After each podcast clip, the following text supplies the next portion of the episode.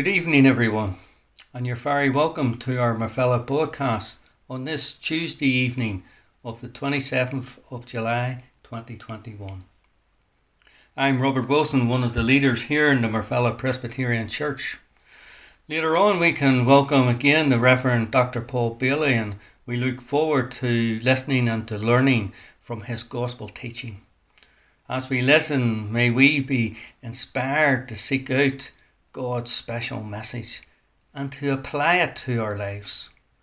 I would like to take the opportunity to thank Reverend Billy and all his hard work involved in the broadcast, and may God bless him through his ministry, as I know God will bless us. At this particular time, I feel as children of God that we should be getting closer to our Saviour in our studies of God's Word. Let me share some verses from Psalm 34, verses 1 to 6. I will exalt the Lord at all times. His praise will always be on my lips. I will glory in the Lord. Let the afflicted hear and rejoice. Glorify the Lord with me. Let us exalt his name together. I sought the Lord, and he answered me. He delivered me from all my fears. Those who look to him are radiant. Their faces are never covered with shame. This poor man called, and the Lord heard him. He saved him out of all his troubles. Let us take time now to pray to our living God. Dear Lord and Heavenly Father, Lord, we thank you for your holy word. Lord, help us to find peace and to be patient, to listen and to study your gospel. Lord, we give thanks for the special gifts you have given to people who can write, sing, and play musical instruments, which gives us so much pleasure to listen to when we worship you. We give thanks, Lord, for the opening up of our hearts, and when we set time aside to worship you. You, Lord, regenerate our fellowship with each other.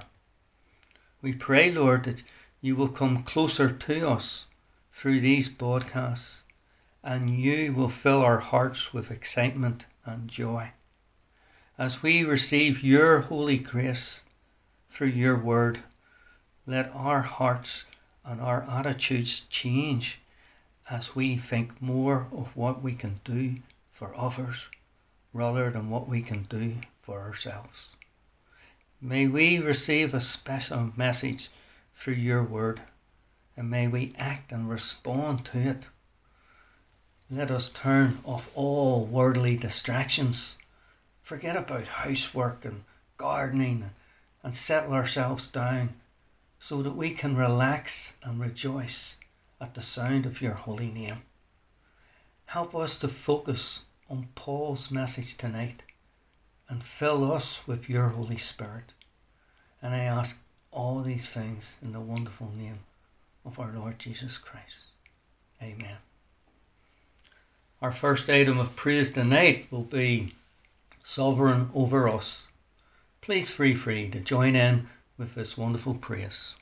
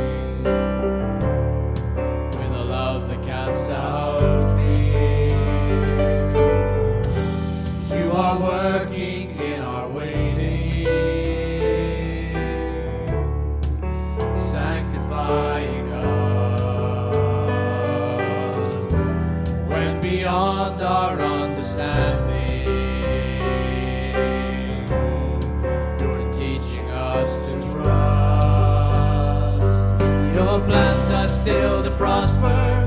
You have not forgotten us. You're with us in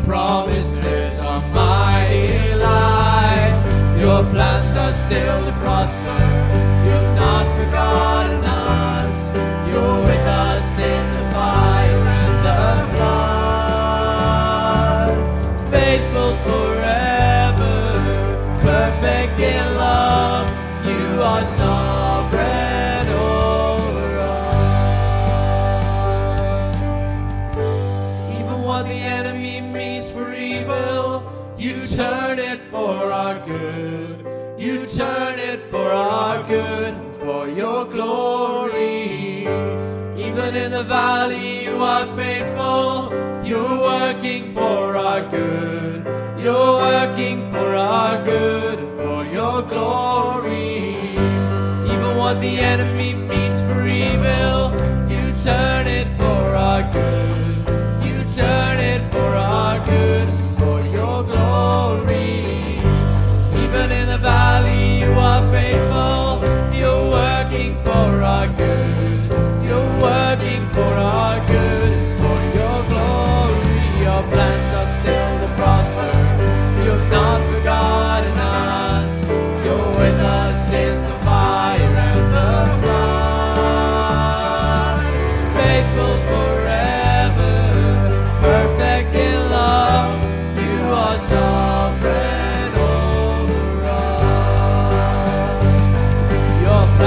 still to prosper. You've not forgotten us. You're with us in the fire and the flood. Faithful forever, perfect in love. You are sovereign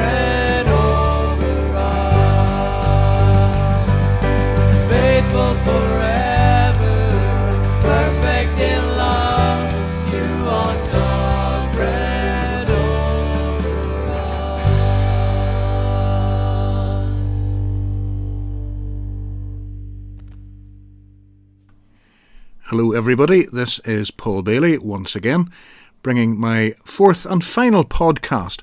And once again, I just want to say a very big thank you to the Reverend Robert Hamilton for permitting me to take part in these podcasts. It really has been a great pleasure and a privilege. Over these podcasts, I've been looking at small but mighty books of the New Testament. So, without further ado, I'm going to read the entirety of Jude.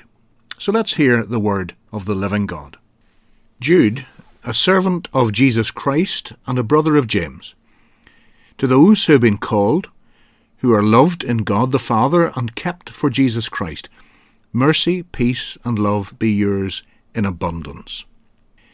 Dear friends, although I was very eager to write to you about the salvation we share, I felt compelled to write and urge you to contend for the faith that was once for all entrusted to God's holy people.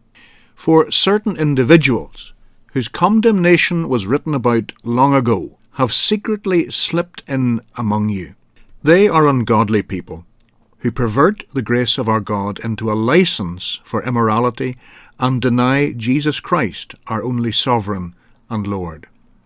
Though you already know all this, I want to remind you that the Lord at one time delivered his people out of Egypt, but later destroyed those who did not believe.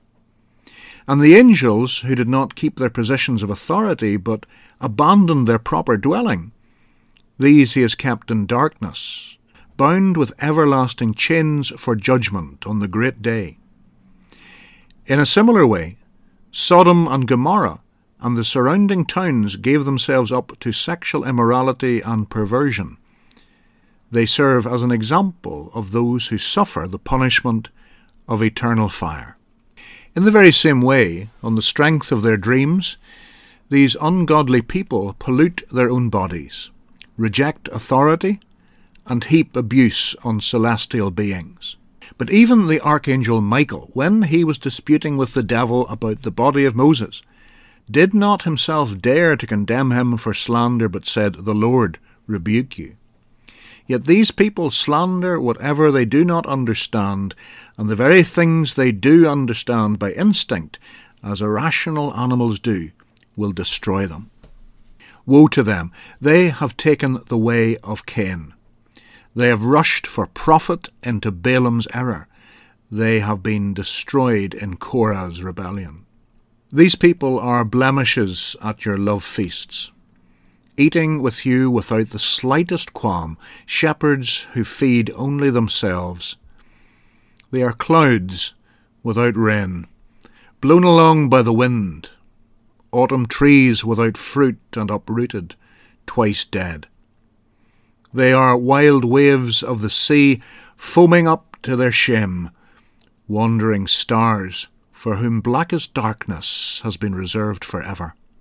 Enoch the seventh from Adam prophesied about them.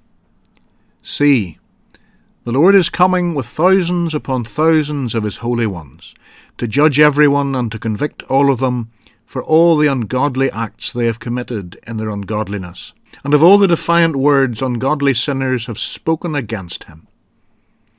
These people are grumblers and fault finders. They follow their own evil desires, they boast about themselves, and flatter others for their own advantage. But, dear friends, remember what the apostles of our Lord Jesus Christ foretold. They said to you, In the last times there will be scoffers who will follow their own ungodly desires. These are the people who divide you, who follow mere natural instincts and do not have the Spirit. But you, dear friends, by building yourselves up in your most holy faith and praying in the Holy Spirit, keep yourselves in God's love as you wait for the mercy of our Lord Jesus Christ to bring you to eternal life. Be merciful to those who doubt. Save others by snatching them from the fire. To others show mercy mixed with fear, hating even the clothing stained by corrupted flesh to him who is able to keep you from stumbling and to present you before his glorious presence without fault and with great joy. To the only God, our Saviour, be glory, majesty, power, and authority through Jesus Christ our Lord, before all ages, now and for evermore. Amen. Well, friends, I have to tell you, maybe I don't move in the right circles, but I don't believe I have ever, ever heard a sermon on the book of Jude. Maybe us preachers stay away from it because it's not entirely straightforward. And maybe that's why we seem to restrict ourselves to just borrowing phrases from the book, like contending for the faith that was entrusted to us, or, of course, using that beautiful doxology at the very end of the book. The first question, I suppose, is about authorship and who is Jude. The name Jude is derived from a name that you've heard many, many times before Judah or Judas. And the name is derived from the tribe of Judah, which was the preeminent tribe of ancient Israel, the tribe that gave rise to King David, and ultimately the tribe that gives rise to the Lord Jesus Christ. The particular Judas or Judah that we're speaking of here in the book of Jude is identified as a servant of the Lord Jesus Christ and the brother of James. Now that's very interesting because that means that this is Judas, the brother of Jesus, or the half brother of Jesus.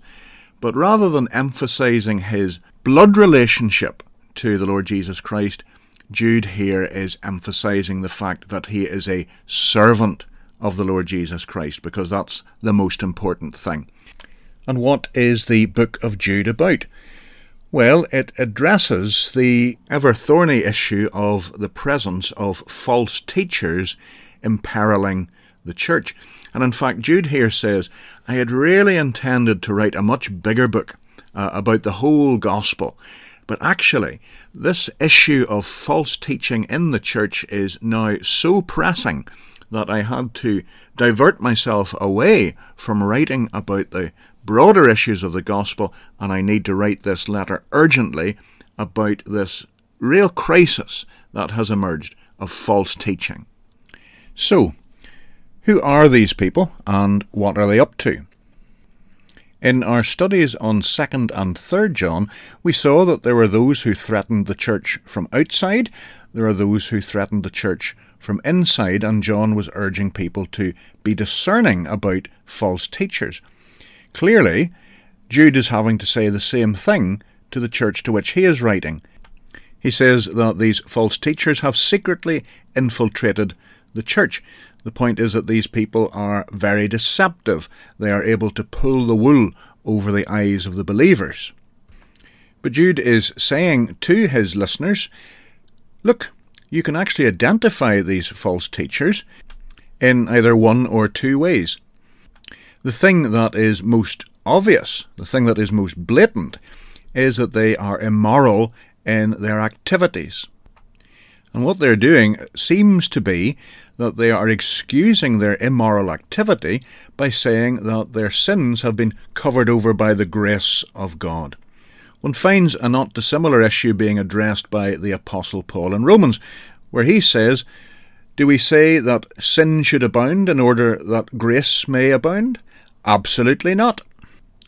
But the thing is, right from the outset of the existence of the church, right up until the present day, there are those who abuse their liberty in Christ and their forgiveness in Christ to openly and shamelessly sin. And this absolutely negates the gospel. The true gospel of the Lord Jesus Christ leads us to turn our back upon sin and to repudiate sin, and instead to embrace a life of holiness in obedience to the commands of Jesus.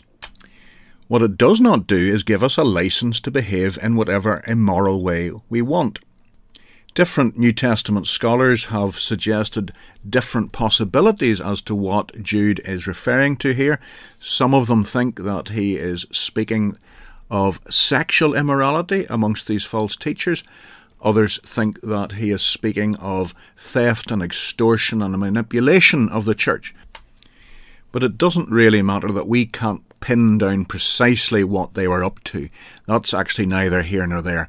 The point is that through their immoral actions, they are denying the gospel of Jesus Christ. In any event, Jude has now set out the problem that is facing the church false teaching. And what he is saying is that good Christians have to contend against this false teaching. They have to contend for the faith as it was first delivered to them. Now, in a few verses, he's going to give us some practical advice about how to contend against these false teachers. But before he does that, he goes off into a lengthy middle section that sometimes confuses readers. So let's try and unpack it a little bit. And what we see in this central section is that Jude presumes that his readers are very familiar with the Old Testament and other Jewish writings. And what he's going to do here now is to give us a very rapid fire set of examples taken from the history of Israel of those who have rebelled against God and those who have corrupted others.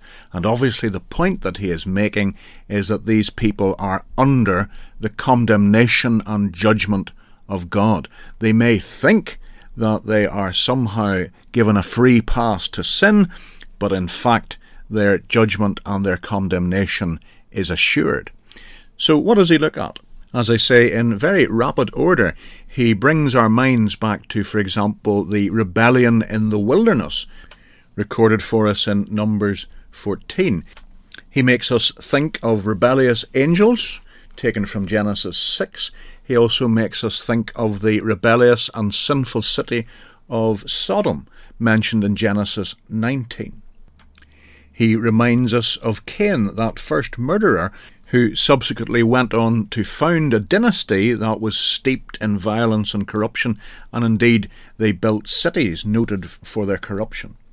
He then reminds us of Balaam, who you find in Numbers 22 and 31, the man who lured Israel into self destructive idolatry.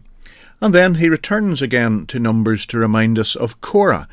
And if you don't remember who Korah is, he was a corrupt priest who led another rebellion against God in Numbers 16. And it is very clear indeed that Jude strongly condemns these people. He likens them to bad shepherds. And that's an image which is taken from much of Jeremiah and also Ezekiel. He likens them to useless clouds that have no rain. You find that image in the book of Proverbs. And he also likens them to chaotic waves that are just really symbols of evil that you find in Isaiah 57. It's actually one of the most remarkable short sections of the entire Old and New Testament scriptures, just for its density of other biblical images being brought into play to explain a point. And in addition to strengthen his point, Jude unusually brings into play here some illustrations from popular Jewish literature of his time. So, for example, in verse 9, he gives us the picture of the archangel disputing with Satan over the body of Moses. Now, you will look in vain for that in the Old Testament scriptures, and you might think, where on earth does this come from? Unfortunately, we don't have time to delve into this in any detail or depth, but he quotes here from a couple of popular Jewish books, First Enoch and the Testament of Moses.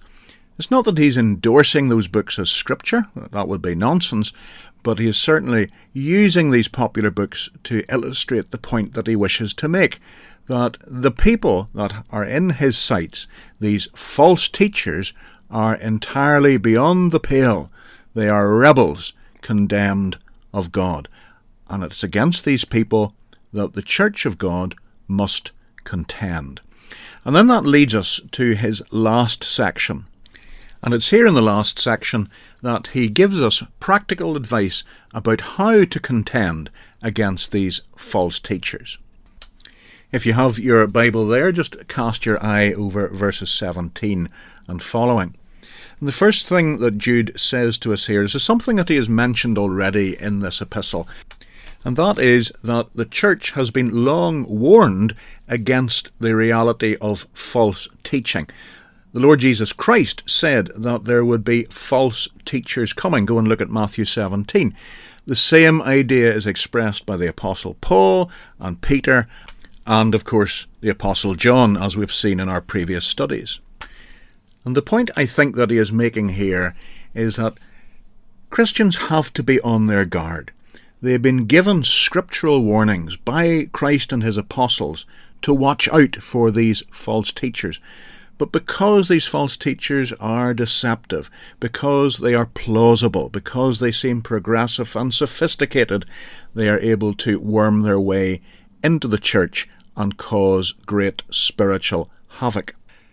It's much easier for us in so many ways just to imagine that such people don't exist. And we can be very quick to say to ourselves, we must not judge others, but for the grace of God, go we we should not be the one to cast the first stone.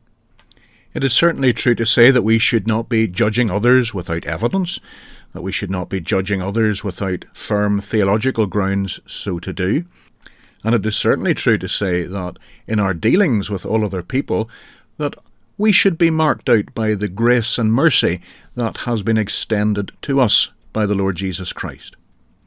But that all said, it is that same Lord Jesus Christ who has warned us to be on our guard against false teachers. It is Christ and his apostles who have told us that we need to make sure that we are not deceived by these people. So, this is where perhaps we are called upon to be, on the one hand, as gentle as doves, but also as wise as serpents. So, whilst maintaining our Christian gentleness, at the same time, we have to be careful not to live in a fool's paradise where we do not recognize lies for what they are. Jude then goes on to give us further instruction about how to contend for the faith. In verse 20, he commends two things to us holiness and prayer. I hope I don't need to speak at any length here about the importance of prayer in the life of a Christian. But let me say this when we are discerning truth from error, whenever we are discerning sound doctrine from false doctrine, we need wisdom to do that. Where does that wisdom come from? Well, on the one hand, it will come from being thoroughly conversant with the Scriptures so that we know what God's Word teaches. We've looked at that in previous weeks of these studies. But the other place where wisdom is to be found is through prayer. The Apostle James reminds us that if we lack wisdom, if we pray for it, if we seek enlightenment by the Holy Spirit, then God will grant us the wisdom that we require. He tells us to pray in the Holy Spirit, and this is a reminder to us again that our minds are regenerated by the power of the Holy Spirit so that we can use those minds to the greater glory of Jesus Christ. Obviously, we could say a great deal more about prayer, but in particular, I just want to highlight this element of praying for wisdom in order to discern truth from error in doctrinal matters. The other thing that he mentions here is holiness. And again, this is a very practical approach to discerning the difference between proper Christian behaviour and improper Christian behaviour if we are comporting our lives, if we are aligning our lives with the teachings of Scripture, and someone comes along and asks us to engage in behaviour which is clearly contrary to what is outlined in Scripture as being agreeable and pleasing to God, well, then we know that person is a false teacher. As I said earlier, some scholars think that the false teachers that Jude was speaking against were sexually immoral. Others think that they were possibly manipulating the church for financial gain. But let's just think of either of those things. If someone comes to you and says, No, behave as you wish in your private life, do whatever you want, it doesn't matter to God how you behave, that person is clearly a false teacher because God has set down how He expects us to behave in our private lives, including our sexual lives. If someone comes along and says, No, look, it's fine for us to manipulate people out of their money, it is fine for us to use the church as a mechanism for getting rich, then very obviously that person is a false teacher because they are misusing the church. Instead of being a vehicle for glorifying Christ and edifying his people, they are using the church for their own personal profit and gain. And very simply, we can contend for the faith that was as first given to us by simply refusing to go along with these people and their different and false vision of how Christians should lead their lives.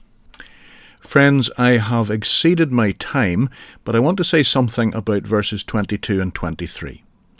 Because in many ways it is addressing the issue of what to do with those who have fallen into the clutches of false teaching and have maybe fallen away from authentic Christian faith.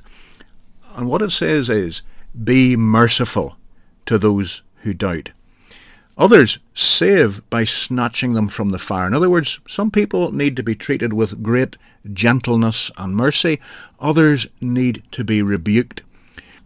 But as we point out false teaching to others and the, the errors that other people have fallen into, the aim is always to restore them to a living faith in the Lord Jesus Christ and to restore them to the loving fellowship of the church.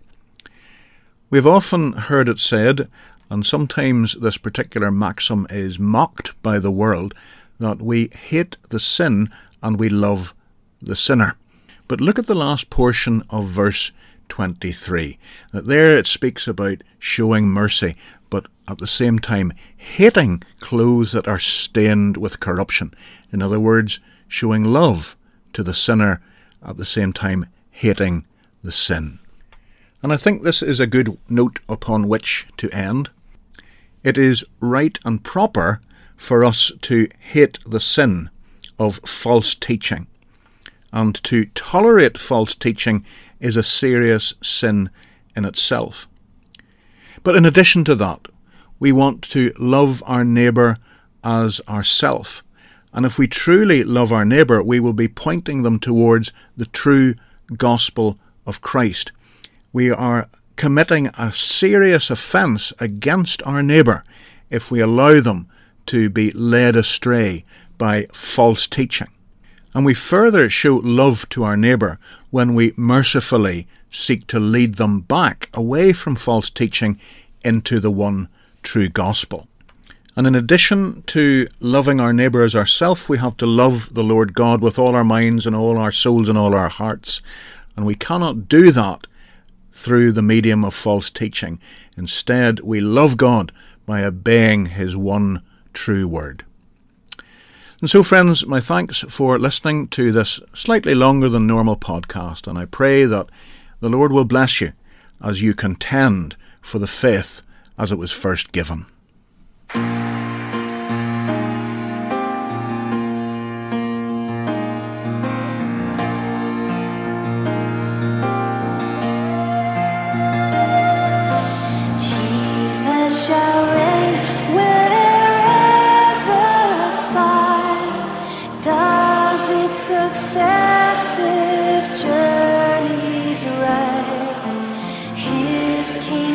Stretch from shore to shore.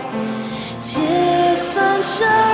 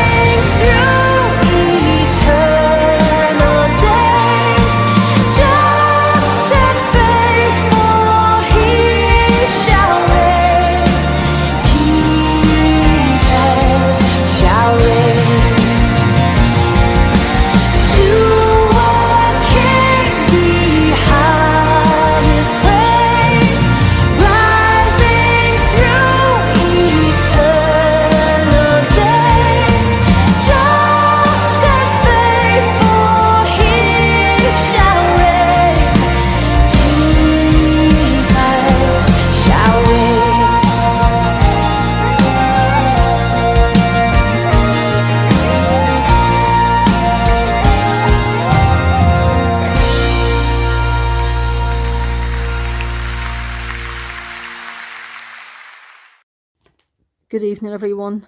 My name's Margaret Garrett, and I'm a member of the congregation here at Movilla. Robert has asked me if I would um, lead us in prayers for others, which I'll do in a moment. Um, but first of all, just a quick thought about the praise we've just heard. I really enjoyed that one, Jesus Shall Reign. And I was thinking as I listened to it that most of us have probably tried to spend some time on a beach in the recent sunshine. When I look out to sea, always seems endless to me. Uh, the shore at the other side is so far away. And the words in this praise just give me a picture of the vastness of our King Jesus' kingdom. There's a lovely praise Jesus shall reign from shore to shore. Just before we begin to pray for others, I'd like to read some verses from Matthew chapter 6, verses 5 to 8. Here, Jesus is speaking to his disciples about prayer, and what he says here immediately precedes the model example of prayer that he gave us, which we know as the Lord's Prayer. I'll just read the verses now. And when you pray, do not be like the hypocrites, for they love to pray standing in the synagogues and on the street corners to be seen by others. Truly I tell you, they have received their reward in full. But when you pray, go into your room, close the door, and pray to your Father who is unseen. Then your Father who sees what is done in secret will reward you. And when you pray, do not keep on babbling like pagans, for they think they will be heard because of their many words. Do not be like them, for your Father knows what you need before you ask Him. I love in these verses, how in verses 5, 6, and 8, Jesus focuses on who it is we're praying to. Pray to your Father. He tells us that our Father sees everything and also that our Father knows what we need before we ask Him. This is the God and Father to whom we will now come in prayer, knowing that He loves us and cares for us tenderly. Let's pray. Heavenly Father, we thank you that we can call you Father, since we are part of your family through your saving grace in Jesus' sacrifice at the cross. We thank you that you see all things, even those that we would prefer to remain hidden, and you know our hearts. We thank you that you already know our needs, and you are both able and willing to provide us with every good thing. Father, we come to you now to pray for others knowing that you love and care for every person that you've created. We pray for all who are finding life difficult at the moment. For those who've experienced bereavement in recent days, we ask for your Holy Spirit to bring comfort and that they would be able to fondly remember their loved one and have the hope in Christ of being united with them in your kingdom. We pray for all who are sick, some coping with long term illness, some who have been suddenly struck down. We pray for strength for them and for the sense of your presence with them as they seek to cope with these problems.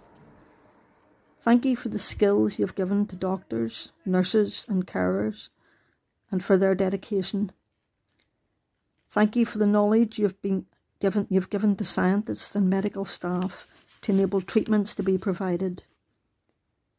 Thank you, Lord, for all who ensure physical safety in hospitals through rigorous cleaning and infection control. Father, we pray for your healing for each person, knowing that your way is perfect and good. We pray also for families of those who are ill, as they also need your help day by day in caring for their loved ones.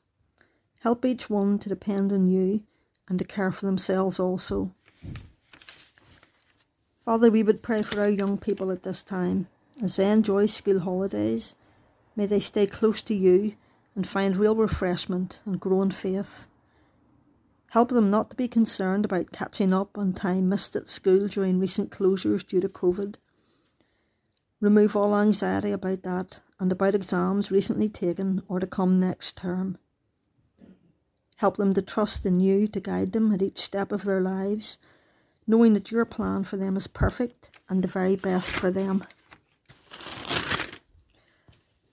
Father, we think of those who may have lost jobs or who are concerned for job security.